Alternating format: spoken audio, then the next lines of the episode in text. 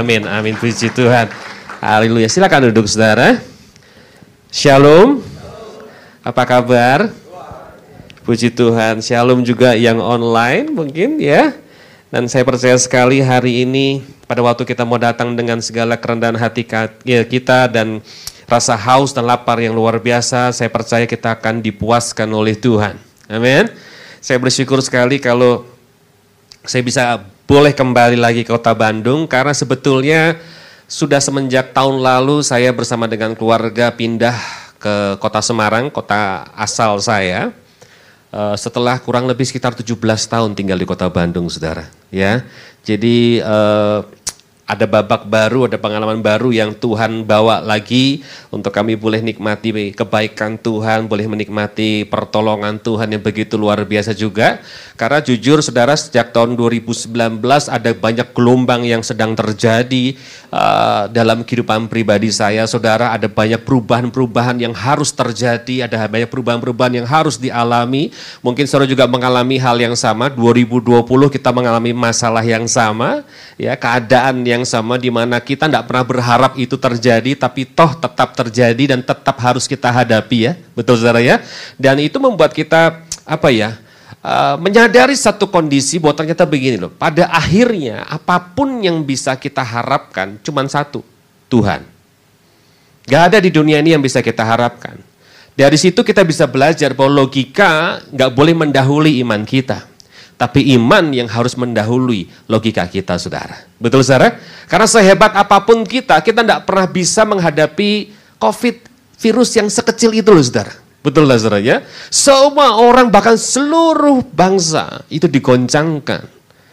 Semua punya masalah yang sama, semua mengalami kondisi yang sama, saudara. Sehebat hebatnya kita, kita tidak punya kemampuan untuk menghadapi, saudara se sekuat-kuatnya kita pun ternyata kita juga nggak bisa punya kekuatan untuk menghadapinya saudara.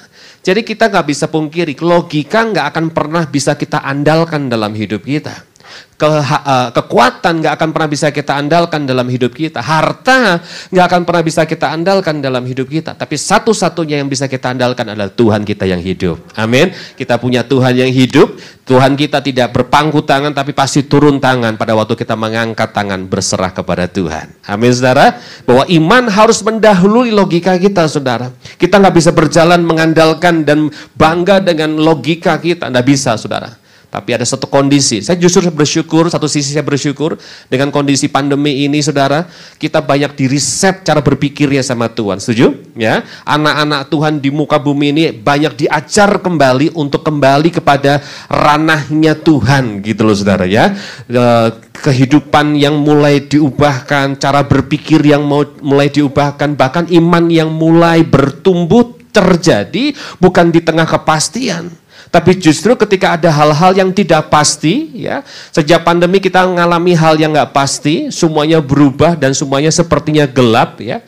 Tapi justru di situlah momen itulah yang membuat kita ini bisa membuat bagaimana caranya iman kita ini bertumbuh, ya.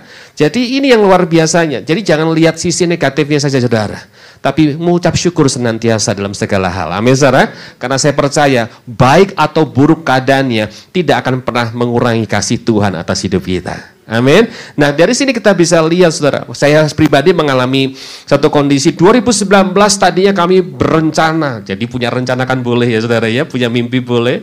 Kami satu keluarga berencana untuk pindah ke Bali saudara. Oh, ini cita-cita kami, mimpi kami saudara. Karena saya berpikir saya pelayanan keliling ya dari gereja-gereja, dari kota ke kota gitu saudara ya. Lalu nanti selesai pelayanan restnya di Bali. Jadi base-nya di Bali saudara ya. Kami berpikir mau pindah ke Bali. April 2019 uh, uh, saya sempat uh, apa ya negosiasi pada waktu itu kami ada di Bali sempat negosiasi dengan salah satu sahabat saya dan akhirnya saya bayar DP untuk satu rumah kontrakan di Bali. Ini cita-cita kan begitu saudara ya. April 2019. Tiba-tiba bulan Mei dapat kabar papa saya stroke. Akhirnya jadi goncang ini ya kan saudara ya. Ini mau ke Bali atau mau gimana? Karena apa? Karena gereja di papa saya tidak ada yang menghandle pada waktu itu saudara. Saya akhirnya memutuskan untuk pulang ke kota Semarang pada waktu itu pas lebaran pertama dari 2019 tanggal 5 Juni, saya tidak pernah lupa itu. Dan akhirnya saya mengambil sebuah keputusan yang tadinya saya ju jujur ya, saya boleh jujur nggak saudara? Saya kekeh nggak mau pulang ke Semarang. Dari sejak 2017 papa saya itu minta sebetulnya untuk kembali ke Semarang bantu pelayanan di gereja bapak saya. Karena saya berpikir saya punya mimpi sendiri waktu itu. Saya berpikir pada waktu itu. Saya kekeh saya nggak mau pulang ke Semarang. Tapi pada waktu bulan Juni tanggal 5 tahun 2019 Tuhan luluhkan hati saya yang tegar tengkuk itu saudara ya. Tuhan hancurkan hati saya yang sombong itu saudara ya. Karena saya merasa saya punya mimpi sendiri pada waktu itu. Ketika saya menyaksikan sebuah peristiwa, satu pemandangan. Ketika saya masuk kamar papa saya. Jadi dari bulan Mei sampai bulan Juni itu saya nggak sempat pulang karena sibuk pelayanan. Saya doakan lewat fit call gitu saudara ya. Lalu akhirnya pada waktu tanggal 5 Juni itu saya berkesempatan pulang. Waktu saya masuk kamar papa saya, saya maaf, saya melihat bagaimana papa saya sedang terbaring. Papa saya ketika melihat saya masuk ke kamarnya, ada satu sukacita ya, ada satu sukacita, ada ada ada shocking moment pada waktu itu sudah ada sukacita dan dia ini refleks secara refleks mau bangun dari tidurnya, tapi dia lupa kalau dia lagi sakit, tapi dia lupa kalau separuh tubuhnya sudah tidak berfungsi saudara. Pada waktu dia mau bangun dari tempat itu, tapi kan dia bisa. Lalu secara refleks juga dia mulai tangan kan uh, tangan kiri maaf tangan kirinya masih bisa dia dia dia mungkin merasa jengkel dan dia pukul-pukul dadanya dan dia uh, berteriak kepada Tuhan kenapa saya harus teruk kenapa saya harus sakit gitu loh saudara wow waktu saya lihat pemandangan itu saudara papa saya lagi pukul-pukul lagi merasa jengkel karena mau nyambut anaknya tidak bisa saudara karena keterbatasan yang sedang dialami Roh Kudus berbicara pada saya. Masih mau nggak pulang? Mau berapa lama lagi? Saat itu saya ambil keputusan. Saya tidak mau mengutamakan kepentingan saya. Tapi saya mau mencari kepentingan Tuhan, kehendak Tuhan atas kehidupan saya dan keluarga saya. Akhirnya saya ambil, Pak, hari itu saya pulang saya memutuskan saya pasti pulang bersama dengan keluarga. Saya akan handle, saya akan bantu gereja uh, dengan karunia Tuhan dan anugerah Tuhan. Saya minta supaya Tuhan memberikan kemampuan kepada saya. Karena jujur menjadi gembala adalah salah satu uh, tanggung jawab yang saya tolak pada waktu itu. Saya berpikir saya rasul kok saya berpikir saya rasul, saya memuridkan, mereka jadi, saya muridkan yang lain lagi, kota-kota yang lain lagi. Saya penginjil, saya keliling gitu saudara, tapi ternyata ditambahkan oleh Tuhan jadi gembala. Dan akhirnya saudara, singkat cerita, tahun lalu lah akhirnya kami baru bisa benar-benar ber, apa, berpindah dari kota Bandung ke kota kota Semarang, saudara. Semenjak papa saya dipanggil Tuhan tanggal 7 Oktober tahun lalu, saudara. Jadi sampai hari ini saya menggantikan pengembalaan daripada gereja yang dikembalakan oleh papa saya. Gak mudah saudara, gelombangnya banyak, udah pasti gelombangnya banyak saudara. ya. Tapi satu hal yang saya pelajari di sini, Tuhan kita yang selalu pegang kendali. Amin. Kita punya Tuhan yang gak pernah melepaskan kita. Ketika dia utus, dia pasti akan urus dengan cara yang luar biasa. Amin saudara. Nah hari ini saya masih ngalami gelombang-gelombang juga. Gak masalah saudara. Gak masalah. Karena kita punya Tuhan yang luar biasa. Coba kita lihat Mazmur 29 ayat yang ke-10 Saudara. Mazmur 29 ayat yang ke-10. Jadi ada ada ada pergeseran yang terjadi, ada gelombang-gelombang yang harus saya hadapi ketika saya kembali kota Semarang. Enggak semuanya mulus, saudara. Biasa masa-masa transisi terjadi, pergesekan satu dengan yang lainnya, saudara ya. Oh, saya alami semuanya itu, saudara. Tapi enggak masalah. Tapi karena satu hal yang saya percaya, Mazmur 29 ayat 10 ini menjadi pegangan saya. Ketika awal-awal COVID terjadi bulan Maret tahun 2020, Tuhan kasih ayat ini buat saya, saudara. Firman Tuhan berkata begini, Tuhan bersemayam di atas apa? Air bah. Tuhan bersemayam sebagai sebagai apa? Sebagai raja untuk selama-lamanya. Satu ayat ini membuat saya bersuka cita. Satu ayat ini membuat saya meloncat pada waktu itu. Kenapa? Karena jujur pada waktu itu bulan Maret saya menghadapi satu kondisi di mana waktu itu lockdown semuanya, ya. Ada istilah baru muncul PSBB lah, PPKM lah, apa pun lah itu saudara ya. Yang dulunya kita nggak pernah ngira akan terjadi dan terjadi juga dan dan jadwal-jadwal pelayanan semuanya tiba-tiba langsung di cancel semuanya, ya kan? Saya berdoa sama Tuhan, Tuhan aku serahkan hidupku, keluargaku, pelayananku ke dalam tangan Tuhan. Hidupku miliknya Tuhan. Dan Tuhan cuma kasih ayat ini saudara. Tuhan bersemayam di atas air bah. Apa itu air bah saudara?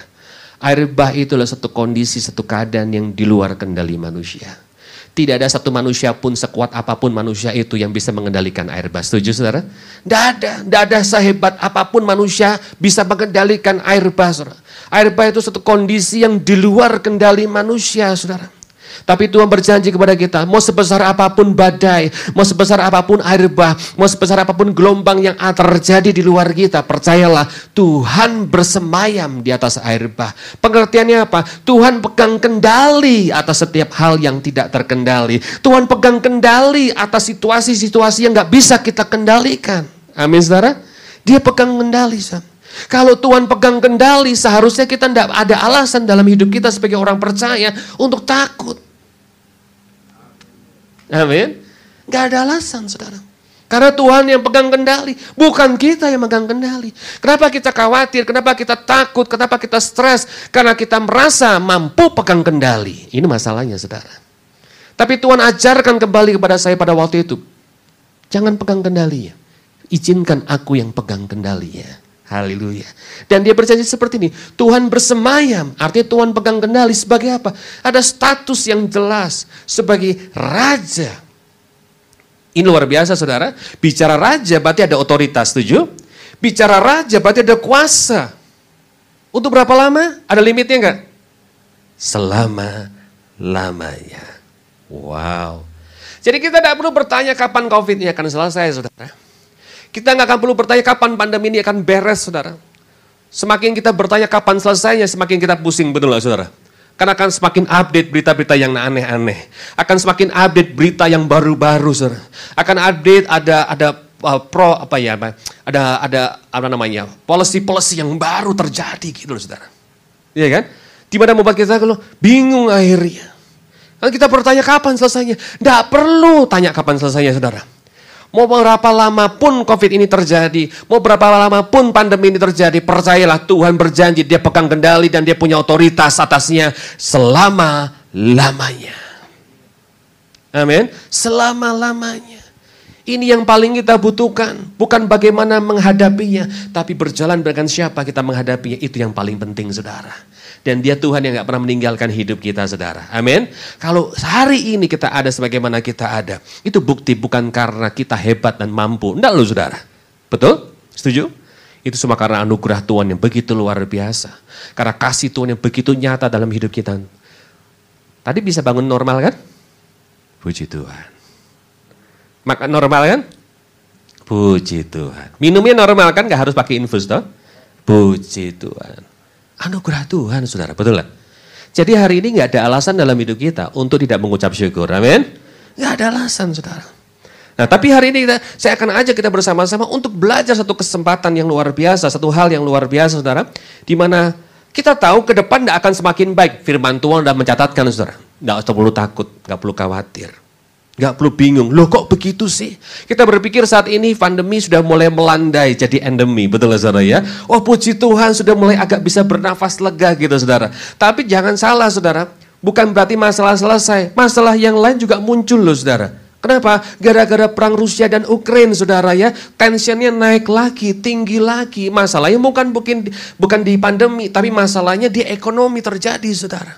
Oh, UK sudah mulai krisis, saudara. Bayangkan, lalu Amerika sudah mulai bergejala untuk krisis. Kita nggak pernah bayangkan negara yang begitu besar sekali bisa krisis, saudara. Dan itu terjadi, bahkan, bahkan, saya nggak akan namakan nakut-nakuti ya. Bahkan banyak pakar yang memprediksikan tahun 2023 akan menjadi tahun yang gelap. Gelap loh saudara. Gelap itu artinya nggak bisa nggak bisa lihat apa-apa. Gelap itu artinya nggak ada kepastian.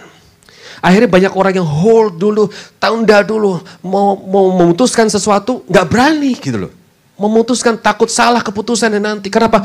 Gelap tahun 2023. Tapi satu hal yang mau saya bilang buat saudara, kita punya terang yang ajaib. Amin. Kita punya Tuhan Yesus yang adalah terang jalan kita. Amin saudara ya. Memang berita-berita itu benar. Tidak masalah saudara. Memang betul itu benar saudara. Tapi kita juga punya berita kebenaran yaitu firman Tuhan dan janji Tuhan yang dipercayakan dalam kehidupan saudara. Amin. Nah ini makanya kita tidak perlu takut dengan apa yang akan terjadi ke depan. Gak usah pusingkan hal itu. Tapi mari mari lebih lagi memusingkan bagaimana caranya iman kita semakin didewasakan karena yang terpenting bukan bagaimana keadaannya berubah. Tapi bagaimana cara berpikir kita, hati kita diubahkan lewat keadaannya itu, saudara. Amin. Nah kita belajar dari satu pribadi yang namanya Abraham, saudara. Karena untuk menghadapi hal-hal yang tidak jelas di depan ini, butuh yang namanya iman. Nah kalau bicara tentang iman, satu pakar iman itu luar biasa di Alkitab adalah Abraham, saudara. Nah coba kita lihat bersama-sama, ada beberapa hal yang bisa kita pelajari daripada Abraham pada kesempatan pagi hari ini. Nah saya berharap ini bisa menjadi acuan kita untuk menghadapi tahun 2023 yang katanya gelap gitu saudara ya. Roma pasal yang keempat, mulai ayat yang ke-18. Roma pasal yang keempat, mulai ayat yang ke-18. Saya akan perlahan-lahan untuk baca, Saudara simak baik-baik. Sebab sekalipun tidak ada dasar untuk berharap, namun Abraham apa? Berharap juga dan percaya bahwa ia akan menjadi bapa banyak bangsa. Menurut yang telah difirmankan, demikianlah banyaknya nanti keturunanmu. Ayat yang 19. Imannya tidak menjadi lemah walaupun ia mengetahui bahwa tubuhnya sudah sangat lemah karena usianya telah kira-kira 100 tahun dan bahwa rahim Sarah telah tertutup. Ayat yang ke-20, tetapi ini yang saya suka, tetapi terhadap apa? Janji Allah ia tidak bimbang karena ketidakpercayaan, malah ia diperkuat dalam imannya dan ia apa? memuliakan Allah. Ayat yang ke-21. Dengan penuh keyakinan bahwa Allah berkuasa untuk melaksanakan apa yang telah ia janjikan. Yang percaya katakan amin. Haleluya. Dari beberapa ayat yang kita baca ini, saudara, saya akan ajak saudara untuk melihat uh, satu kebenaran yang sederhana, saudara. Ya, ada beberapa kebenaran maksud saya, ada ada ada empat kebenaran yang bisa kita pelajari, saudara. Yang pertama, saudara, yang pertama dari ayat yang 18 berkata begini, sebab sekalipun tidak ada dasar untuk berharap, namun Abraham berharap juga dan percaya. Yang pertama saudara, yang pertama saudara, perhatikan baik-baik. Setiap respon hidup kita menentukan penggenapan janji Tuhan. Amin. Setiap respon hidup kita menentukan penggenapan janji Tuhan. Siapa yang percaya kepada janji Tuhan? Amin. Siapa yang rindu janji Tuhan digenapi dalam kehidupan saudara? Amin. Permasalahan begini, saudara. Janji itu diberikan kepada saudara oleh Tuhan. Tapi terjadi atau tidak terjadinya, dialami atau tidak dialami dalam hidup kita, bukan urusan Tuhan lagi. Tapi bagian kita bagaimana meresponi setiap janji itu dengan tepat. Bagaimana kita meresponi setiap keadaan itu dengan sesuai apa yang sudah dijanjikan oleh Tuhan. Kita nggak pernah bisa kendalikan apa yang dia dari luar, tapi kita bisa mengendalikan yang di dalam. Setuju saudara? Kita nggak bisa kendalikan keadaan di luar, nggak bisa. Kita nggak bisa kendalikan berita-berita di luar, nggak bisa. Kita nggak bisa kendalikan masalah-masalah di luar, nggak bisa, saudara. Kita nggak bisa kendalikan omongan orang bahkan terhadap hidup kita. Nggak bisa. Tapi kita bisa kendalikan yang di dalam kita. Ini bicara tentang apa? Sikap hati, saudara. Bicara respon. Jangan akhirnya hidup kita dikendalikan oleh apa yang ada di luar. Tapi perhatikan baik-baik. Orang yang beriman, orang percaya yang mempercayakan hidupnya ke dalam tangan Tuhan sungguh-sungguh itu punya kapasitas, punya kemampuan sekalipun di luar punya masalah yang besar, ada masalah yang besar Saudara, tapi kita punya kemampuan untuk mengendalikan apa yang di luar, bukan yang luar mengendalikan yang di dalam, tapi dari dalam bisa mengendalikan yang di luar. Ini yang terpenting Saudara. Nah dari sini kita bisa melihat bahwa ternyata pengenapan janji Tuhan itu bukan lagi uh, urusannya Tuhan. Tuhan sudah kasih janjinya buat kita kok. Itu hak, amin. Itu hak. Dan Tuhan rindu sekali setiap janjinya itu bisa menjadi bagian dalam hidup saudara sebagai orang percaya. Tapi permasalahannya terjadi atau enggak terjadi, kita alami atau tidak alami, itu bukan urusan Tuhan lagi. Tapi bagaimana kita ketika kita menghidupi hidup kita sebagai orang percaya, kita punya respon hidup yang tepat, respon hati yang tepat dari setiap keadaan yang terjadi. Amin, saudara. Ketika COVID pertama kali muncul, respon kita seperti apa? Ketika kita mendengar sahabat kita satu persatu tidak bisa bertahan, respon hati kita seperti apa? Saudara pada waktu awal-awal tahun 2020 itu terjadi COVID, orang orang Kristen nggak nggak banyak yang nggak takut mati, tapi banyak yang takut hidup. Betul nggak saudara? Tujuh? Iya. Karena saking udah sering dengernya kita berita-berita, lu ternyata dia nggak bertahan. Lu ternyata saudara aku nggak bertahan. Lu ternyata padahal kemarin baru masuk, sekarang kok tiba-tiba udah berpulang. Itu kan berita begitu cepat sekali, betul nggak saudara? Dan kita mendengar itu seperti kematian itu jadi hal yang biasa. Biasa gitu loh. Jadi kalau ada berita, dapat berita, maaf ya, sampai ada orang yang berpikir begini. Kalau ada berita, misalnya sahabatnya positif gitu ya, tapi langsung gitu, kayak refleks. Nggak lama. Gitu loh saudara. Saking seringnya saudara, betul loh saudara. Jadi kematian itu bukan hal yang menakutkan lagi, jadi hal yang biasa. Tapi permasalahannya ada banyak orang-orang yang takut hidup justru. Nah ini kan masalah kan. Jadi sama aja sebetulnya kan. Nah ini masalah. Nah kehidupan kita ini bukan ditentukan dari luar. Tapi apa yang ada di dalam kita yang seharusnya memampukan kita untuk menghadapi apa yang di luar. Amin saudara? Nah ini bicara tentang respon hati kita.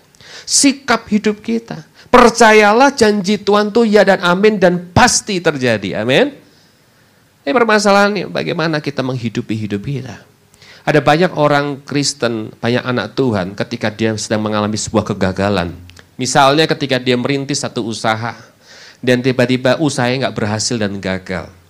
Dengan mudah kita berkata seperti ini, ya namanya manusia bisa merencanakan, Tuhan yang menentukan. Pernah dengar seperti itu ya? Sering mungkin ya. Kalau pas lagi gagal, ya namanya kan manusia cuma bisa ren bikin rencana, tapi kan yang menentukan Tuhan. Coba kita balik cara berpikirnya saudara. Kita percaya bahwa Tuhan tahu rancangan-rancangannya atas hidup kita. Amin. Rancangannya damai sejahtera. Amin saudara. Rancangannya itu tidak ada kecelakaan. Amin. Rancangannya itu hari depan yang penuh dengan harapan. Itu rancangan. Oh dia tahu betul dan dia yakin betul dengan rancangannya atas hidup kita. Kenapa? Karena dia yang bikin rencananya buat kita. Setuju? Nah kita harus pikirnya dibalik. Ketika kita mengalami sebuah kegagalan. Bukan manusia yang bikin rencana. Tapi Tuhan yang menentukan. Kalau kita ngomong gitu berarti kan kita nyalain Tuhan. Kegagalan ini karena Tuhan tidak mau kita berhasil. Bukan seperti itu. Tapi coba kita pikir, Percaya kalau Tuhan sudah bikin rencana yang terbaik. Amin. Rancangan Tuhan bukan kegagalan. Amin. Rancangan Tuhan bukan kecelakaan. Itu firman Tuhan kok. Itu firman Tuhan. Nah permasalahannya rancangan Tuhan itu terjadi atau tidak terjadi dalam hidup kita. Itu bukan urusan Tuhan lagi. Tapi bagaimana hidup kita sebagai orang percaya. Yang katanya percaya kepada firman Tuhan. Percaya kepada janjinya Tuhan. Itu benar-benar enggak kita menghidupi hidup kita sesuai dengan rancangannya Tuhan. Artinya apa? Setiap firman Tuhan yang kita terima, kita lakukan enggak? Itu masalahnya. Karena ada banyak orang Kristen suka terima firman Tuhan, suka belajar firman Tuhan, tapi enggak suka melakukan firman Tuhan. Saya percaya di sini ada benar begitu, amin. Amin dong. Harus yakin. Iya tuh. Ada banyak orang Kristen suka belajar. Oh puji Tuhan, itu baik sekali saudara. Isi penuh dengan firman Tuhan. Wah puji Tuhan, kita harus terus update, betul nggak saudara? Kita harus terus upgrade hidup kita, iman kita, rohani kita. Tapi permasalahannya dari apa yang sudah diisi, dilakukan enggak? Sederhana saudara, semakin kita menjadi pelaku firman Tuhan, semakin kita masuk dalam rancangan Tuhan. Amin. Jadi ketika kita masuk dalam rancangan Tuhan, bukan kita lagi yang hidup, tapi Kristus yang hidup di dalam hidup kita. Dan saya yakin saya percaya sekali setiap langkah kita, setiap keputusan kita bukan berdasarkan maunya kita. Bukan berdasarkan pikirannya kita, tapi berdasarkan rancangannya Tuhan dan kehendak Tuhan atas hidup kita. Amin saudara? Ini beda. Nah kenapa kita gagal? Ya karena mungkin keputusannya adalah keputusan kita. Mimpinya adalah mimpinya kita. Maunya adalah maunya kita. Dan kita sertakan, kita kita serahkan dalam tangan Tuhan gitu. Tuhan ini rencanaku diberkati ya. Tapi apakah Tuhan berkehendak? Belum tentu kan? Yang betul kan sederhana sebetulnya. Jangan dibikin susah. Cari kehendak Tuhan lebih dahulu dari satu segalanya. Amin. Firman Tuhan itu jelas kok. Carilah dahulu kerajaan surga dan kebenarannya. Maka segala itu akan ditambahkan dalam hidup kita. Kita suka sibuk dengan pertambahannya. Tapi kita lupa bahwa kehendak Tuhan itu yang akan mendatangkan pertambahan dalam hidup kita. Amin saudara. Nah ini, sekali lagi berarti bahwa setiap respon hidup kita itu sangat sekali menentukan pengendapan janji Tuhan terjadi atau tidak terjadi. Ayo responi setiap keadaan dengan tepat sesuai dengan janji firman Tuhan, sesuai dengan perintah Tuhan. Dia berikan janji supaya yang tadi yang ada harapan, harapan itu muncul. Ada yang nama iman, betul saudara? Tapi juga dia berikan perintah. Karena apa? Karena dia rindu, iman itu nggak cuma sekedar punya harapan dan harapannya bangkit, semangatnya muncul. Enggak, tapi iman itu juga harus dikelola, bertumbuh dan didewasakan dan semakin kuat. Amin saudara. Jadi ada janji, ada perintah. Ada janji, ada perintah. Janji membuat iman kita semakin bisa berharap kepada Tuhan. Tapi perintah membuat iman kita semakin didewasakan. Karena Tuhan. Amin saudara. Nah ini penting sekali. Kita perlu memaknai hal ini supaya apa? Supaya kita tidak kalah dengan keadaan. Kita nggak nggak nggak putus di tengah jalan, saudara. Karena percayalah, dia rindu supaya kita punya pertumbuhan. Iman kita bertumbuh dan didewasakan. Tapi tidak berhenti sampai situ. Kita juga harus bisa berbuah. Amin. Bisa berbuah. Pohon yang baik itu tidak pernah merasakan rasa buah yang dihasilkan tapi buahnya itu bisa dirasakan oleh orang lain. Dan itu terjadi dalam kehidupan kita sebagai orang percaya. Kita tidak mementingkan kepentingan diri kita sendiri. Tapi kita lebih mementingkan apa yang dikerinduan Tuhan atas hidup kita. Lewat hidup kita. Pohon tidak pernah tahu rasa buahnya seperti apa. Betul? Karena itulah yang menjadi harapannya Tuhan. Kita lebih berfungsi sebagai orang-orang percaya. Itu yang pertama. Lalu yang kedua, saudara. Yang kedua, dari Roma pasal yang keempat, yang kedua, ayat yang ke-19-nya saudara. Imannya tidak menjadi lemah walaupun ia mengetahui bahwa tubuhnya sudah sangat lemah. Ya, Imannya tidak menjadi lemah walaupun ia mengetahui. Berarti begini saudara, dia tahu kenyataan yang sedang dia hadapi. Dia sadar betul, dia sadar diri saudara. Yang kedua, saya tulis seperti ini. Kenyataan tidak boleh melemahkan kepercayaan. Kenyataan tidak boleh melemahkan kepercayaan. Seberapa sering dalam hidup kita rasa percaya kita mulai melemah ketika melihat kenyataan. Tapi Abraham mengajarkan kepada kita. Ditulis begini, imannya tidak menjadi lemah walaupun ia mengetahui. Artinya dia tahu ada kenyataan yang sedang dihadapi. Tubuhnya semakin lemah, usianya semakin bertambah, kemerosotan sedang terjadi. Betul nggak saudara? Kemerosotan itu akan terjadi secara alami saudara. Mau tidak mau kita nggak bisa uh, apa namanya skip yang namanya kemerosotan. Kita mau ibu-ibu mau pakai pakai uh, treatment yang terbaik ya merosot merosot aja, betul nggak saudara? Ibu-ibu, ya toh? Mau perawatan muka yang terbaik, yang termahal, tercanggih mungkin saudara? Kalau faktor usia merosot merosot aja, karena ada ada ada hal yang nggak bisa kita hindari kemerosotan. Nah, Abraham sadar hal itu. Dia sudah tua, itu kenyataannya yang ada, saudara. Dia dia sadar karena dia dia mengetahui walaupun ia mengetahui berarti dia sadar diri Saudara. Dia sadar diri. Bahwa tubuhnya sudah sangat lemah. Ada kenyataan yang sedang dihadapi oleh Abraham. Tapi dari sini kita bisa belajar. Kenyataan tidak boleh melemahkan kepercayaan kita. Amin saudara. Belajar dari Marta, saudara. Seringkali kita suka belajar dari Maria, tapi hari ini saya mau ajak saudara untuk belajar dari Marta. Ada sisi baik dari Marta juga yang bisa kita pelajari, saudara ya. Coba kita lihat ketika Lazarus sudah mati dan sudah dikubur, Yesus sengaja menunda kehadirannya karena mau mengajarkan tentang lebih percaya lagi. Dan akhirnya Yesus tetap datang ke Betania dan ketika Yesus sampai di Betania, Marta langsung menghampiri Yesus dan ini ini menarik sekali Saudara. Ada sebuah pembicaraan yang menarik sekali dari antara Marta dan Yesus Kristus pada waktu itu. Yohanes pasal yang ke-11 Saudara.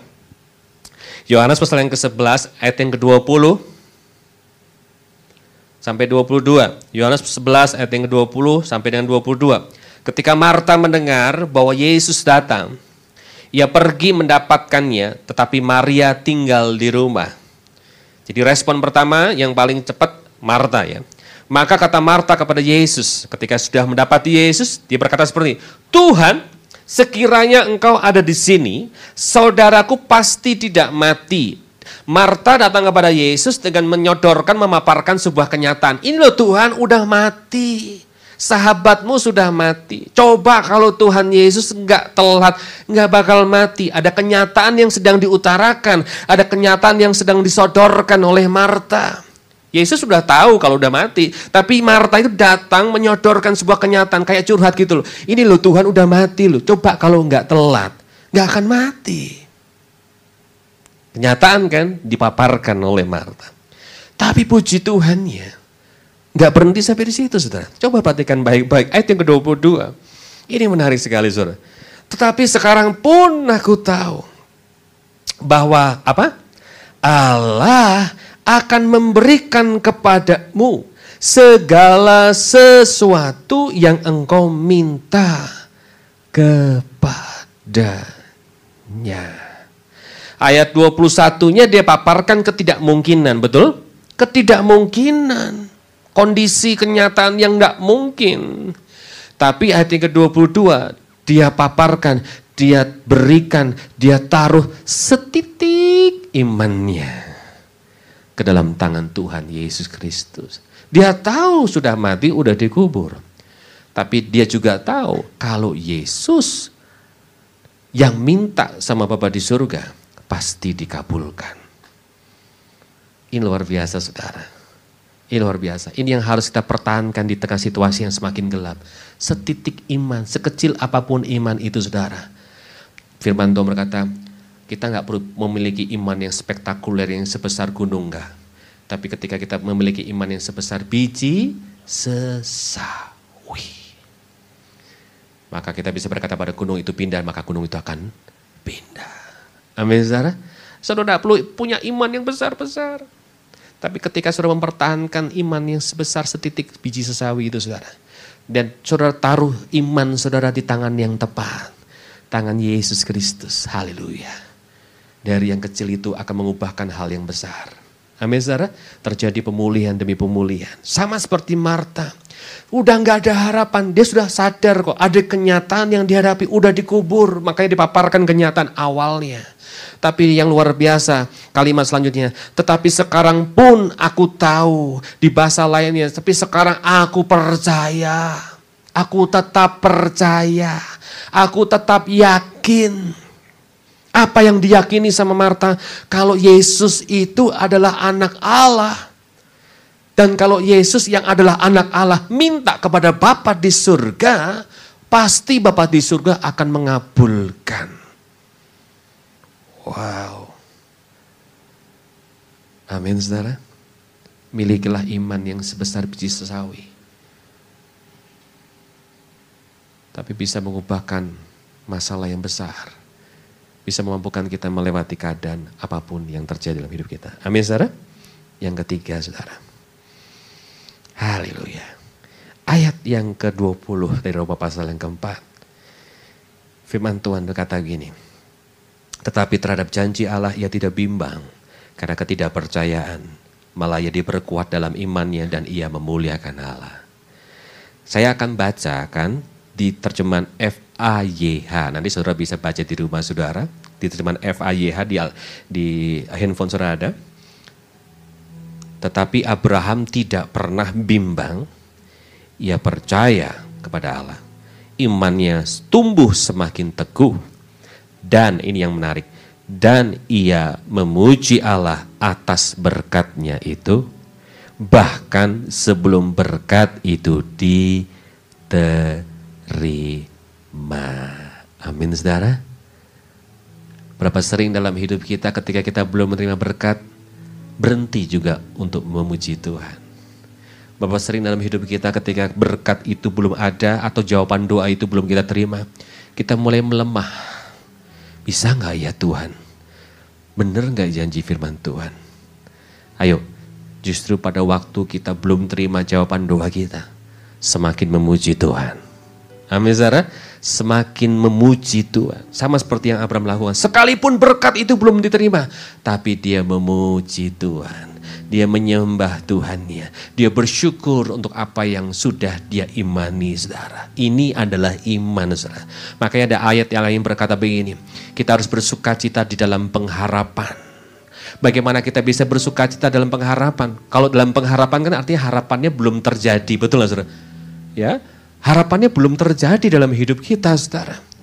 Biasanya orang bisa bersuka cita pada waktu menerima apa yang dia harapkan. Tapi ketika harapan itu belum terjadi dan belum kita terima, tapi Tuhan ajarkan pada kita, kita harus tetap bersuka cita. Amin. Karena itulah sumber kekuatan kita, saudara. Itu yang Abraham ajarkan pada kita. Sekalipun berkatnya itu belum diterima, tapi ia memuji Allah untuk berkatnya itu. Ini tindakan iman, saudara. Amin. Ini tindakan iman. Yang terakhir, yang keempat, saudara ayat yang ke-21 dari Roma pasal yang keempat berkata begini.